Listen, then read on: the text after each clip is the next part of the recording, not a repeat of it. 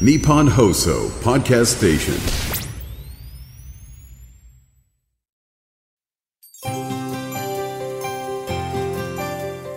11月11日土曜日日本放送 OK コージーアップ週末増刊号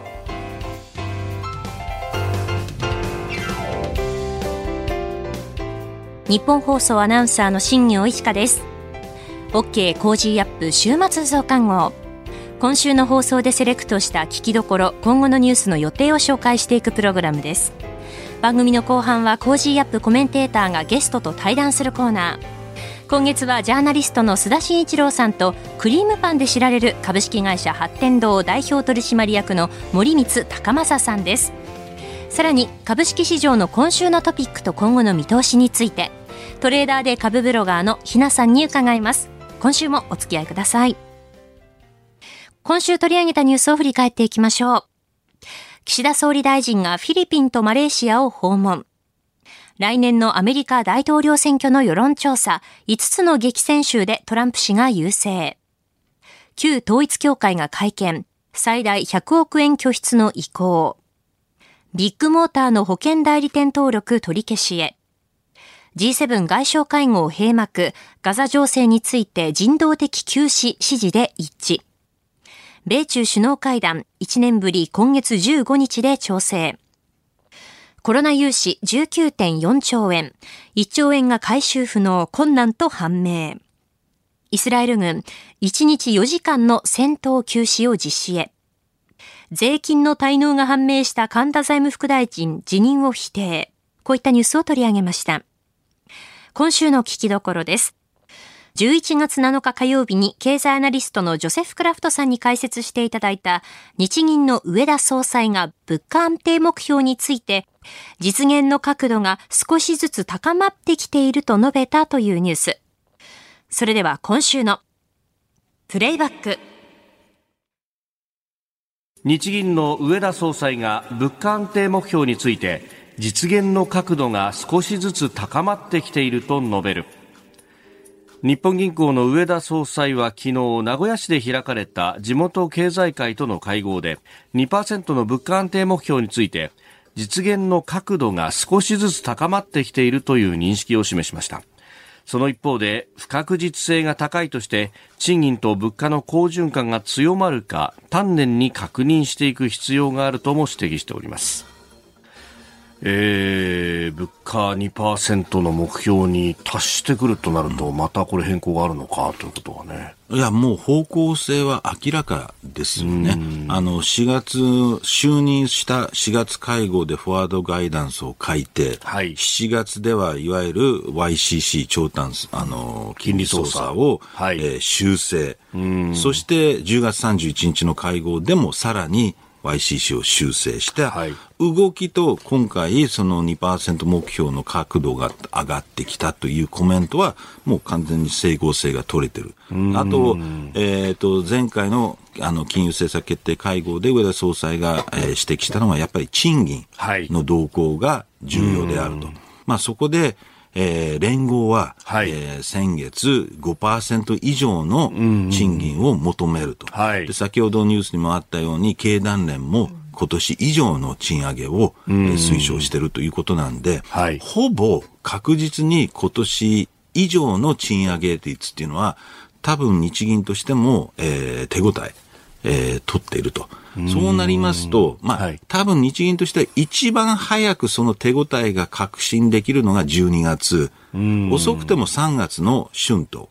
ですので、まあ、この辺で、えーはい、YCC の、この間で YCC の修正、そしてマイナス金利の解除が、はい、えー、あるのではないかというふうに予想しますね。うん。マイナス金利、まあ、今、日銀の当座預金に、今、あ政策金利部分に関して、えー、むしろお金預かるときにお金を取るということをやっていると。はい。これを変える。実際にこれマイナス金利を払ってる金融機関って本当に少なくて、はい、あの、まあ、議論の中ではほとんど経済への影響はないんだから、マイナス金利を維持する意味がないっていう人と、はい。ええ、いや、経済に影響ないんだったら別に置いといても問題ないじゃんなるほど、なるほど。両方の議論があるんですよ。で、黒田総裁の時は、それを継続していくっていう方向に流れてたんですけども、はい、やっぱりそれを、はい、あの、徐々に、えー、外していきましょうねっていうのが、上田体制の流れで。ああ、まあ、実効性というよりも、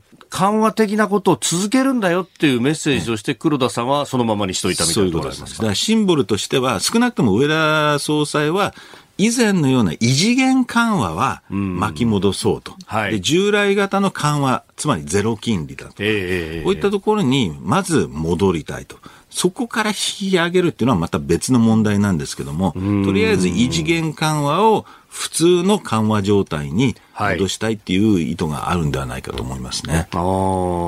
そうすると、まあ、あの、2013年とかそのぐらいの時にやってたような、はい、まあ、あの、買い入れの金額の目標とかを出してと、うん、そういうような形になってくるんですかね、うん、徐々にそういう方向に、えー、向かっていくと。いうふうに思います。あの、実は日銀の幹部にちょっと数か月前に言われたのは、うん。うん、マイナス金利からゼロへの壁っていうのは、はい。思ってるほど高くないと。ところが、はい、ゼロからプラス0.25の壁は相当高いと。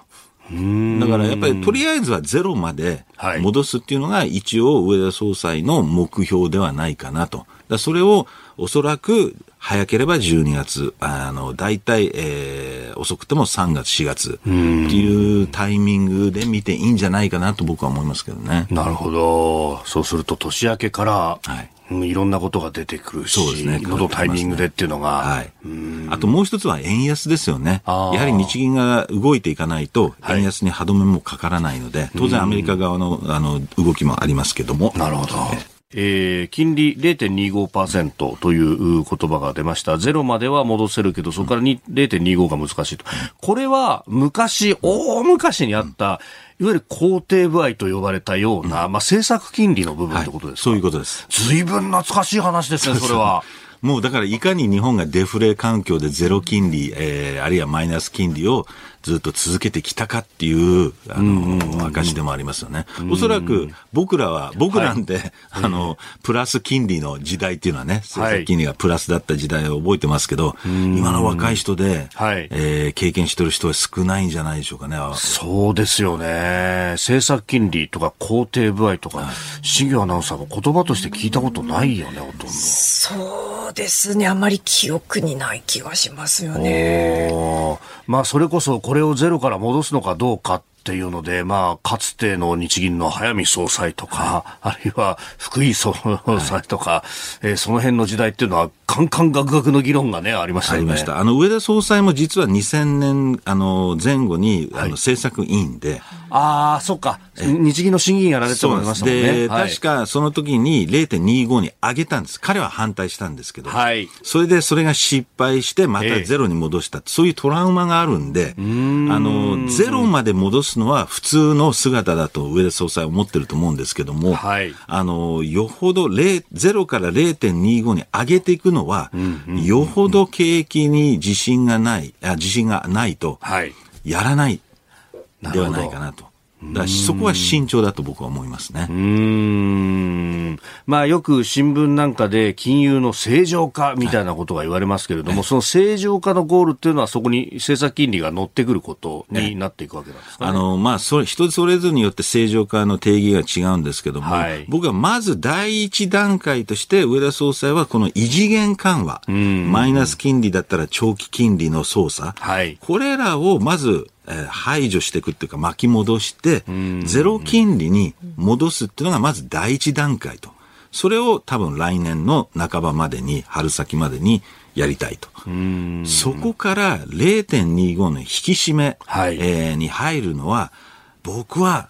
難しいんではないかと。むしろ2025、あるいは2026年、はい、えー、まで時間がかかる可能性はあるんじゃないかと思いますね。あまあ、日銀の、ね、物価の見通しのペーパーがこの前の金融政策決定会合のところで出ましたけど、2025年に関しては、まあ、1%台の半ばか後半ぐらいの物価の上昇率で、うん、これだとそこで引き締めってなかなかできないということ？あともう一つは、アメリカが利下げに転じる可能性があるわけですね。はい、で、欧米が利下げしてるときに、はい、日本だけ引き上げっていうことは、多分なかなかできない。ですので、当然日本の国内事情もあるけども、海外も見据えて慎重に動くと思うんで、まあ、まずはできるだけ早く正常というかゼロ金利に戻して、異次元緩和を巻き戻して、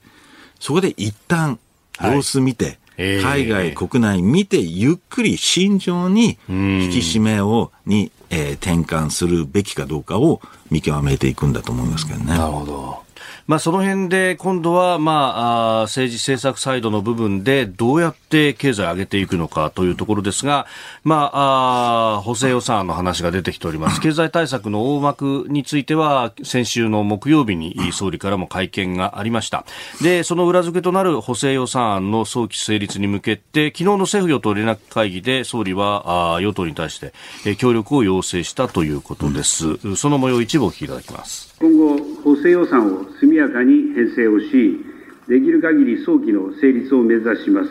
え本経済対策に盛り込まれた各施策を一刻も早く、え国民の皆様にお届けすることが何よりも重要であり、え速やかな執行に全力を尽くします。引き続き、え皆様方のご協力をお願い申し上げます。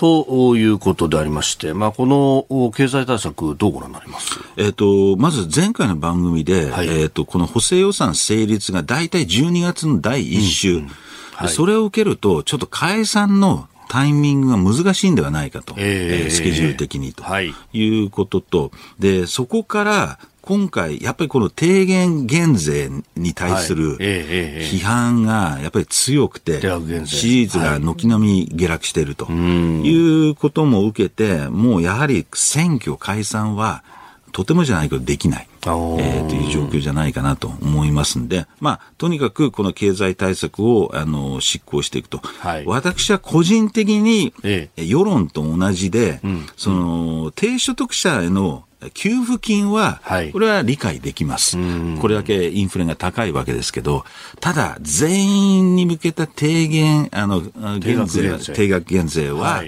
やっぱりちょっと腑に落ちない。いかご切りだし。ええ。で、その後増税でしょ。うだから、ここに国民がなんかあの矛盾を感じているというか、あのよく説明が足りないとかかあの分かりやすい説明って言われてるんですけど、はい、どう説明されても、政策に納得できないっていうか、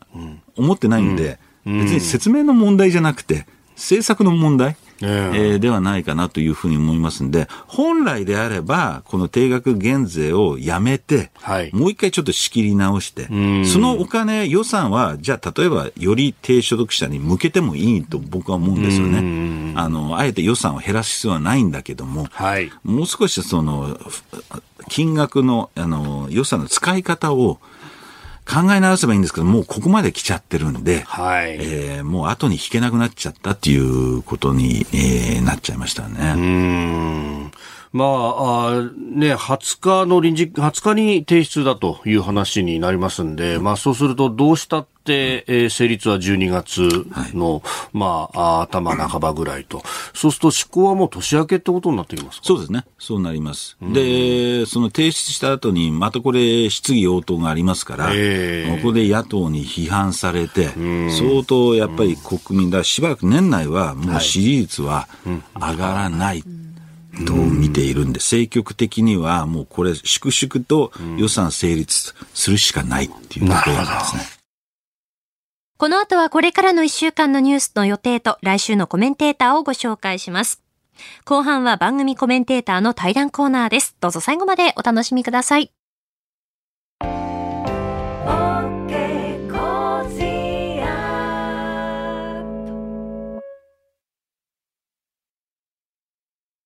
道徳って何だろう？思いやりって必要なの？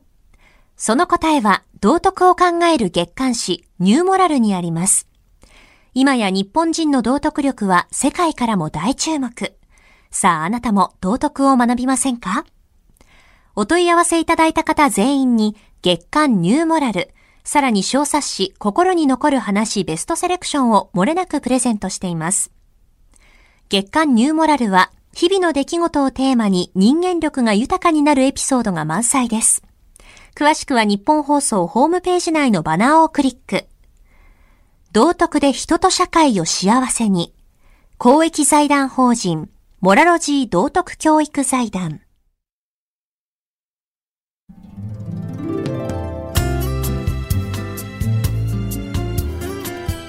OK Cozy up週末増刊号。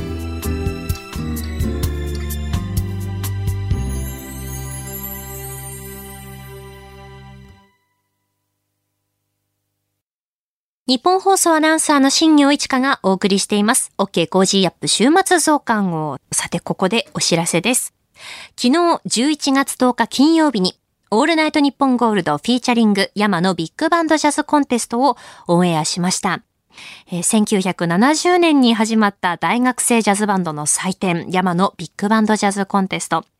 大学生による音楽交流を推進して、また国内外の音楽界へとプロフェッショナルミュージシャンや作曲家を数多く輩出してきました。もうまさに登竜門。えー、例えば、詐欺スシローさんですとか、本田正人さん、狭間美穂さんですとかね、もう本当に大活躍されている方がたくさんいらっしゃいます。えー、今年2023年は8月30日、31日の2日間にわたって東京都北区北トピアで開催されました。日本放送ではこのコンサートの模様をお伝えする全国放送オールナイトニッポンゴールドスペシャル番組を昨日11月10日金曜日に放送しました。え私、新業パーソナリティを務めたんですけれども、本当にこう、すべてのバンド素晴らしい演奏で、このために一生懸命こう練習してきたんだっていうのがまさにこう発揮されている瞬間だったなというふうに思いました。例えばですけど、こう、ソロを吹いてる学生を、あの、後ろのアンサンブルがこう、応援し合っているような、そういうこう、音での掛け合いみたいなものも、あの、素晴らしかったですし、アドリブを吹くときもすごくこうユニークな自由な発想で作り上げていっているのもですね、面白かったです。あとは、やっぱりバンドごとのカラーがあるなと思いましたね。もうカウントベーシーが大好きとか、コンテンポラリージャズをこう極めてきたとか、もうずっとラテンジャズをこう演奏してきているバンドとか、もう脈々とその伝統的なサウンドが受け継がれてきているんだなというのを感じました。えー、ゲストはジャズピアニストであり、このコンテストの総合司会をも長く務めていらっしゃる国分弘子さん、そして、えー、作編曲家で大会2日目にゲスト演奏をされた秩父エリさんでした。えー、ちょっと個人的な話をここで少しだけしたいなと思ってるんですが、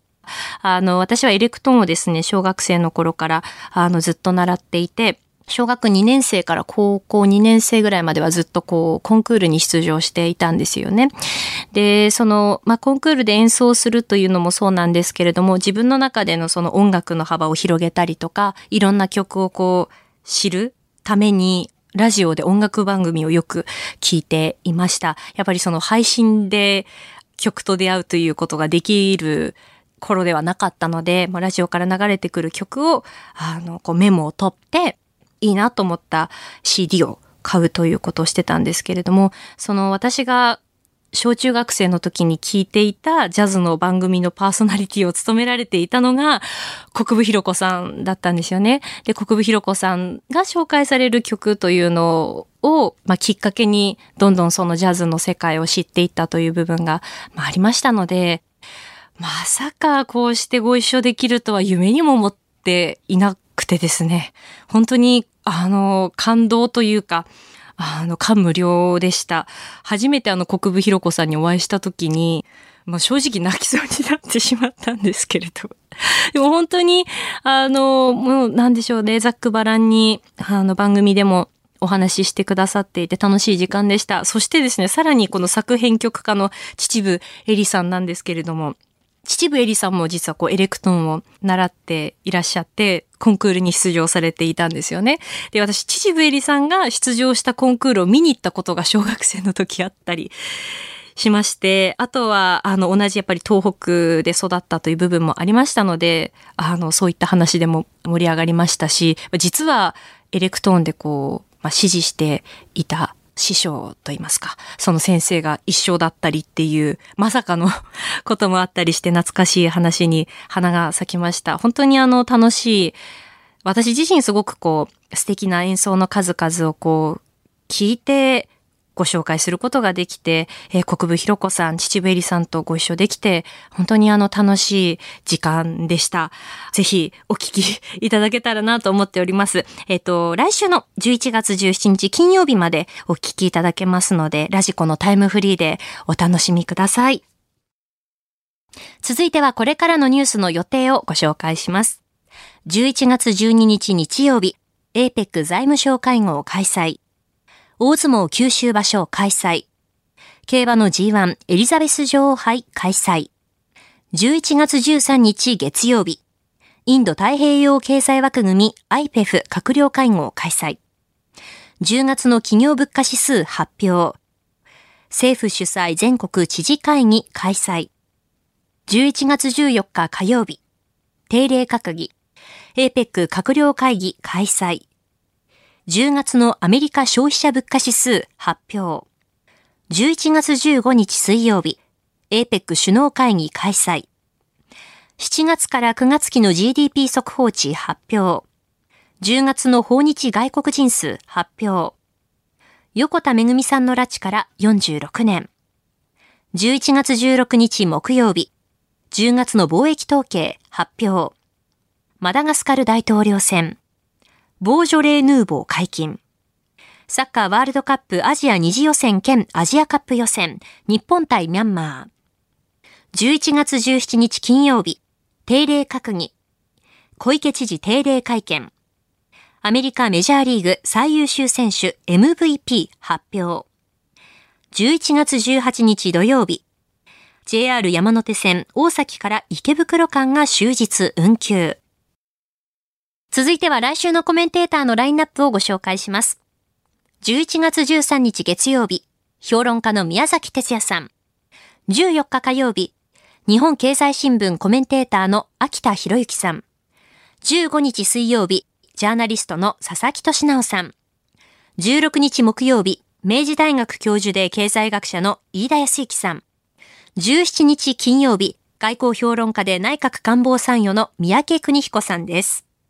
コメンテーターの皆さんは6時台から登場、ニュース解説をしていただきます。この後は、ジャーナリストの須田慎一郎さんとクリームパンで知られる株式会社発展堂代表取締役森光高正さんの登場です。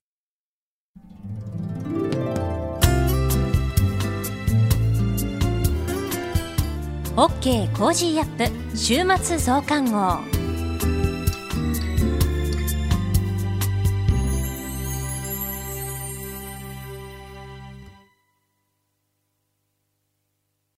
自分よし、相手よし、第三者よし。この三方よしの考え方は、より良い人生を築くための重要な指針です。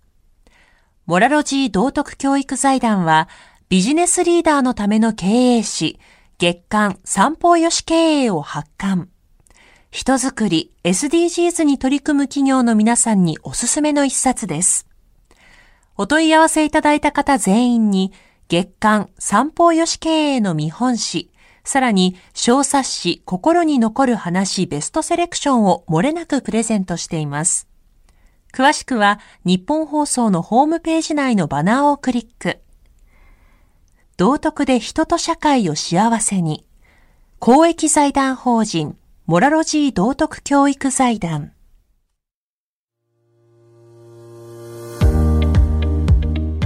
ジャーナリストの須田慎一郎です。この配信は日本や世界を取り巻く様々な課題を掘り下げる対談番組です。今回のお相手は、クリームパンで知られる株式会社発展堂代表取締役の森光高松さんにお越しいただきました。よろしくお願いします。よろしくお願いします。はい。えー、広島県三原市に本社を置く発展堂。現在はクリームパンを柱とした様々なスイーツパンを企画開発して国内外に販売網を拡大されていますが、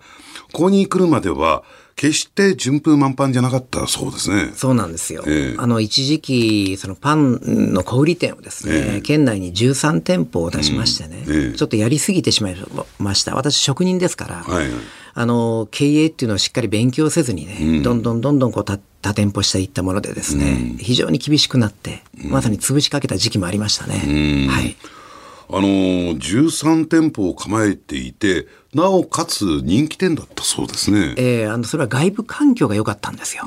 ええー、まだ、あの、時代も良かったっていうのもありますし、えー、コンビニエンスストアさんも少なかったですしね。で、焼きたてのパンブームっていうのも手伝ってね。ええー、それでこう、まあ、風が吹いてたっていうところもあるし、まあ、私が木をてらったような、ええ、結構こう人目を引くね珍しいパンを作ってたっていうのもあるでしょうね。はい、それはどうして一転して父さんの危機なんかになったんですか？借り入れ借り入れでですね、え、まあ先ほど言ったようにあの経営というのをしっかり勉強せずに、うん、また人を特にえー、育ててなくてね、うん、えー、あの私の夢ばっかりで突っ走っていってしまったんでですね、うんえ。ー、この外部環境が厳しくなる中で、えー、厳しい時に進化が問われるって言いますけどね、えー、もう一気にこう逆風にもうさらされてですね、ええ。ー、まあ我々の実力っていうのが、まあ、見えてきたということですね。はい。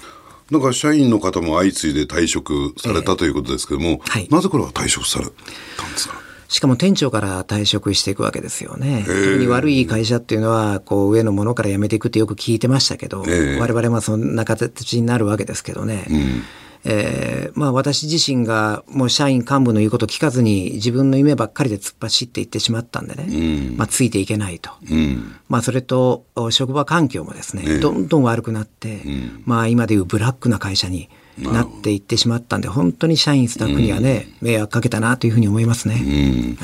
そこで倒産寸前の店舗を立て直すというところに頭切り替えていくんですけども、えー、そのきっかけって何かあったんですか、えーまあ、きっかけはね、もう様々なやっぱり別れがありました、社員含めてね。えー、で、いろんな方々にいろいろと気づかしてもらう中でですね、うん、あのー、まあ私自身、まあこのあの、モラロジーっていうね、ええ、あの、道経、道徳と経済の一体思想というこう勉強会、はいはい、勉強も学ばさせていただいててね、え、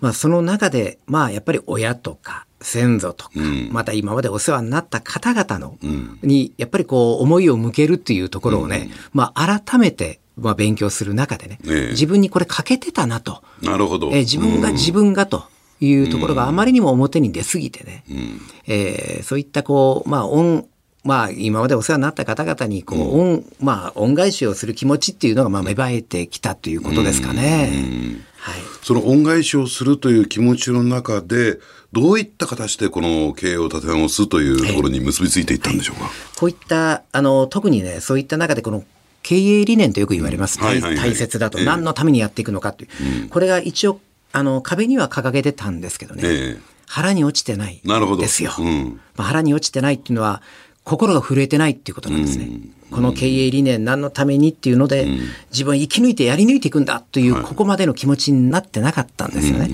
でも今までお世話になった、しかも迷惑かけてると、もう一度だけやり直したいと、やり直さないといけないという中でね、経営理念が確立されてくるんですよね。しっかりできてきて、よしと。決まった時に考え方がまず変わっていきました。はい。はい、偉そうに言うようなですけど、今までは自分のためだったんですが、うんリタの周りのためにね、しかも恩返しもしていきたいし、ある意味食材の念じゃないですけど、まあ本当迷惑かけた方々に罪滅ぼしの気持ちでもやっていかないといけないという気持ちの中で、何のためにっていうのがしっかり根付いてきてですね、ねそれと同時にあとやり方が大切なんですよね、はい、手段が、うん、でそこを今までの小売りのやり方じゃ厳しいん。で、うん、卸業態に変えていこうと、うん、ええ、しかも卸の中でこだわったような袋詰めの卸のパンというのが広島県内にその当時なかったんですよね。えまあ、こだわってるっていうのは無添加とか天然酵母とか地産地消のような、えそこに活路がありましたね。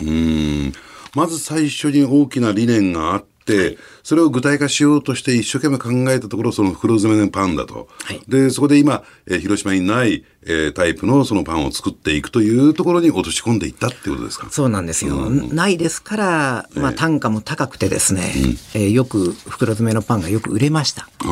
えー3年足らずの間で V 字回復することができてね、うん、水面下に出てきたんですけど、ええあの、周りから褒めてもらいましたけど、私も喜べない状況になってましてね。どうしてですか、それは？えー、というのが、例えばスーパーさんあたりで4段もらってた棚が3段とか2段になっていくわけです。どんどん売れなくなってきてね。うん、というのが、あの、それぞれ県内、広島県って言っても広いですから、はいはい、それぞれその、地場には焼きたてのパン屋さんがあるわけですよ。うんえー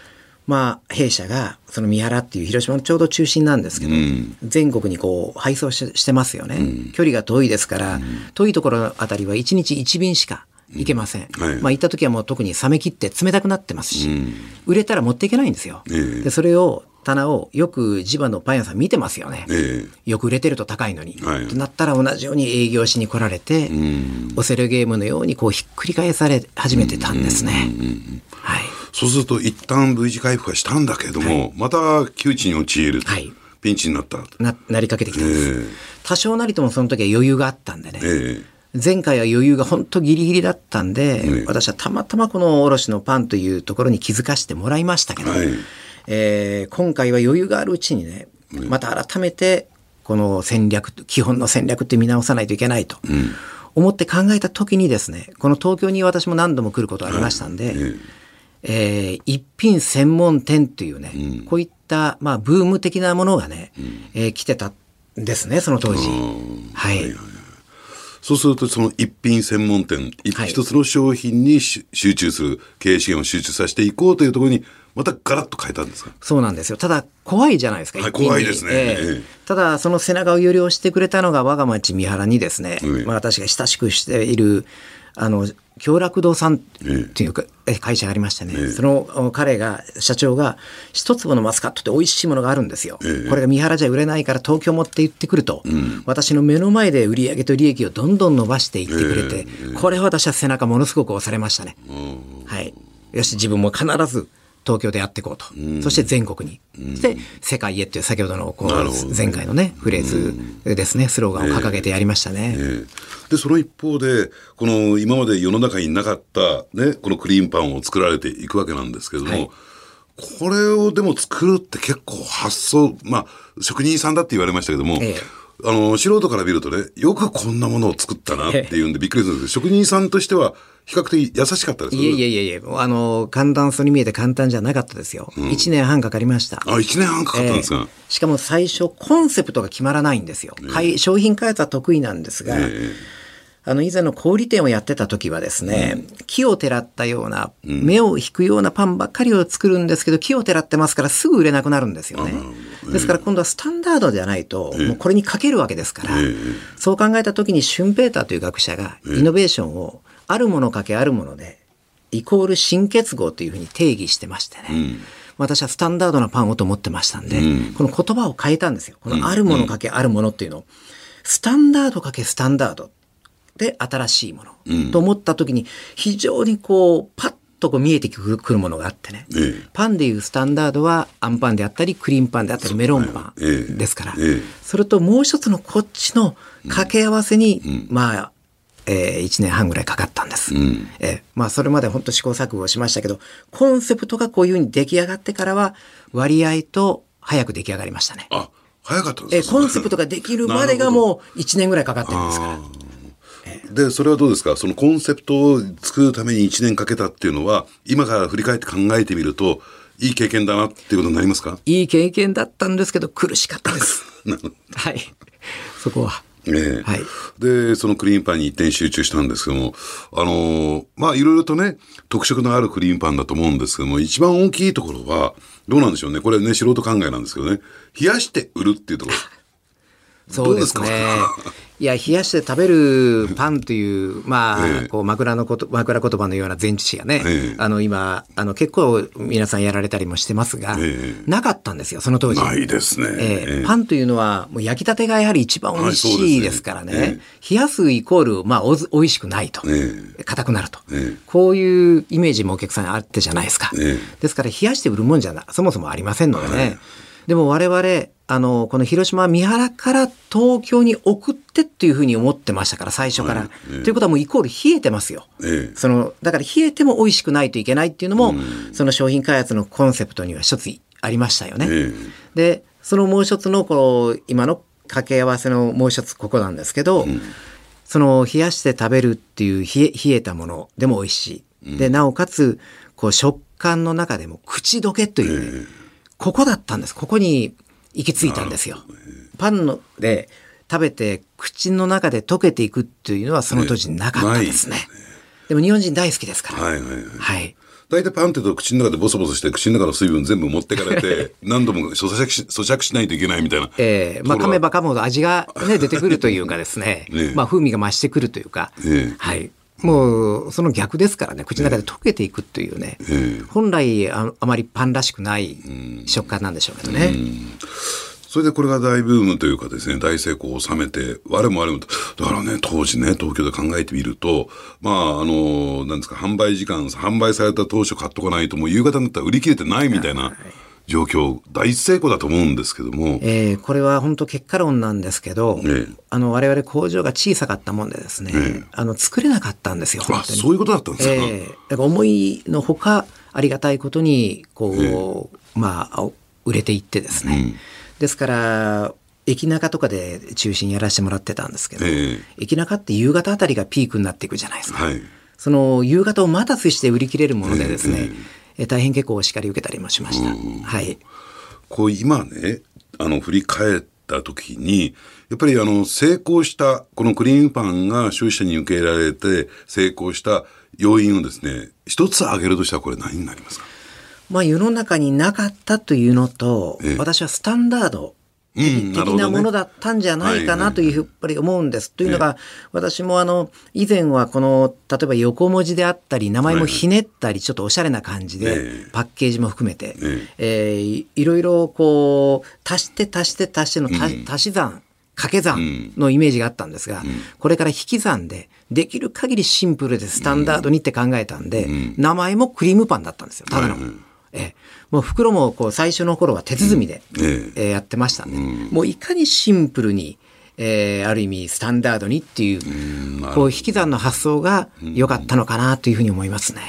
スタンダードであることが成功のように、そういった意味で言うと、逆に新鮮でした。私たち東京の人間からすると。発展堂、このね、あの普通だったら、もう横文字のね、えー、カタカナでのネーミングしますよね。えー、で、これクリームパン。ね、発展堂のクリームパンかと、一体どんなもんなんだろうなっていうような、えー、えー、感じで逆にね、新鮮な感じがしましたけどね。はい、えー、ありがとうございます。はい。えー、今月はクリームパンで知られる株式会社発展堂代表取締役の森光高松さんにお話を伺っています。次回もよろしくお願いします。お願いします。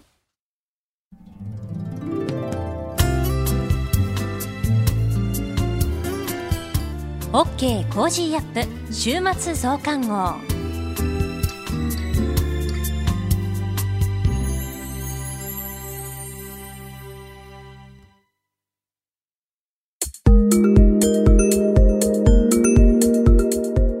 OK Cozy up週末増刊号株式市場の今週のトピックと今後の見通しについてトレーダーで株ブロガーのひなさんに伺いますひなさんよろしくお願いしますはい、ひなです。今週も個人投資家の視点から今の株式市場をお伝えいたします。今週のトピックは三空踏み上げ相場です。3連休明けの日経平均は大幅に上昇しました。先週末の日本市場は3連休前で、しかも雇用統計前ということで、ポジションは残しにくい雰囲気であったと思います。週末土曜日の朝の時点で、ニューヨーク市場の結果をチェックしたときに CME の日経平均先物が800円ほどの上の値段で引けているのを見たときには思わず、えー、そんなに？と驚いた人が多かったと思います。日経平均は10月30日には安値3538円がありました。そこからほんの4日間ほどで2200円以上の上昇になっていきました。この間、日経平均の冷やしのローソク足は3つの窓を開けての急進となっていました。日経平均株価チャートとキーワード検索をしてみて、冷やしでのチャートを見てみてください。長かったり短かったりするローソクのような形のものが10月3日から6日にかけてポンポンポンと3つの窓を開けて上昇しています。これは逆田誤報というローソク足分析方法では、三空踏み上げという名前がついていて、急騰注意ですよというサインになります。三空踏み上げに売り迎えという相場格言もあります。三つの窓を開けて急進するときには、やりすぎているかもしれないので、ここからは下げることを予想して売り向かいましょうとも言われています。私はこれは半分だけ賛成で、利益確定の反対売買を出すのは良いと思いますが、売り新規を立てて下がるのを期待するというのはやめた方が良いと思っています。往々にして相場には行き過ぎというものがあります。急激に上がりすぎているからと、なんとなくの寝頃感で売りを立ててしまうのは危ない行為かなというふうに思っています。みんなが強気になった時は危ないというのはありますので、大きく上昇したところで買いを膨らますのもやめておきたいなと思っていました。そして、この翌日の7日には、日経平均はマイナス436円と、比較的大きめの下げとなってしまいました。結果からすれば、坂田五法を信じて、前日に売り新規をすればよかったのに、ということにはなります。終わってから見れば、チャートの言う通り、と今回はなったわけですが、今年の5月に見られるようなすごい上げ相場になった場合、何回か窓を開けて上昇していっていますが、休むことなくさらに上がっていったりするような強い動きが続きました。トレンドが出ている時の安易な逆張りはとんでもない目に遭うこともありますので、やはり反対売買のタイミングとして捉えるのは良いのですが、新規売りのタイミングを測るという意味では、トレンドに逆らう動きはやめておきたいと思っています。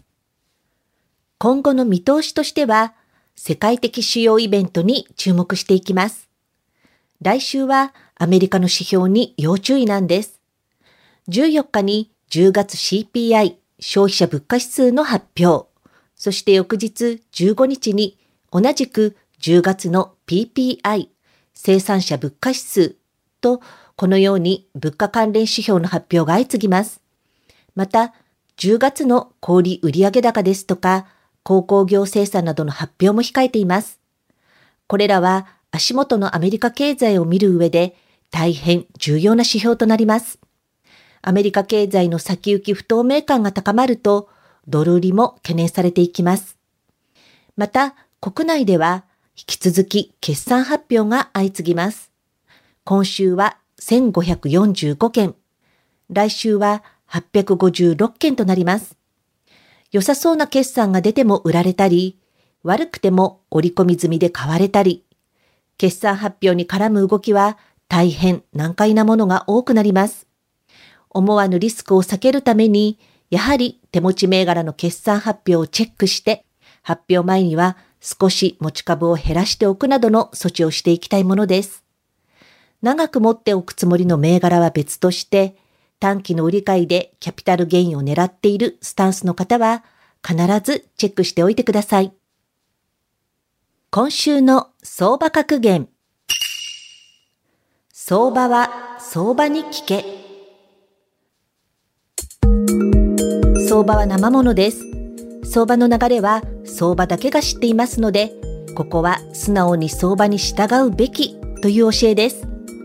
指数や決算内容とは関係なく、話題性や寝頃感から買いが入り、徐々にプラスになっている銘柄も散見されます。自分の考えや一つの見方にこだわらず、銘柄を分析する。そして自分の予想に反した値動きをした場合は、潔く損切りをする。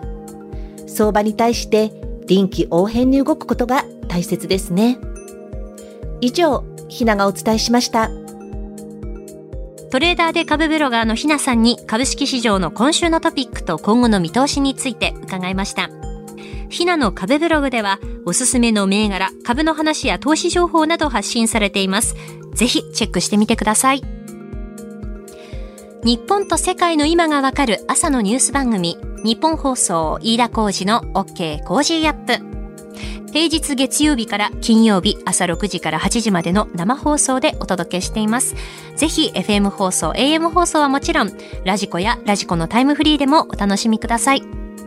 OK Cozy up週末増刊号。ここまでのお相手はニッポン放送アナウンサーの新行市佳でした。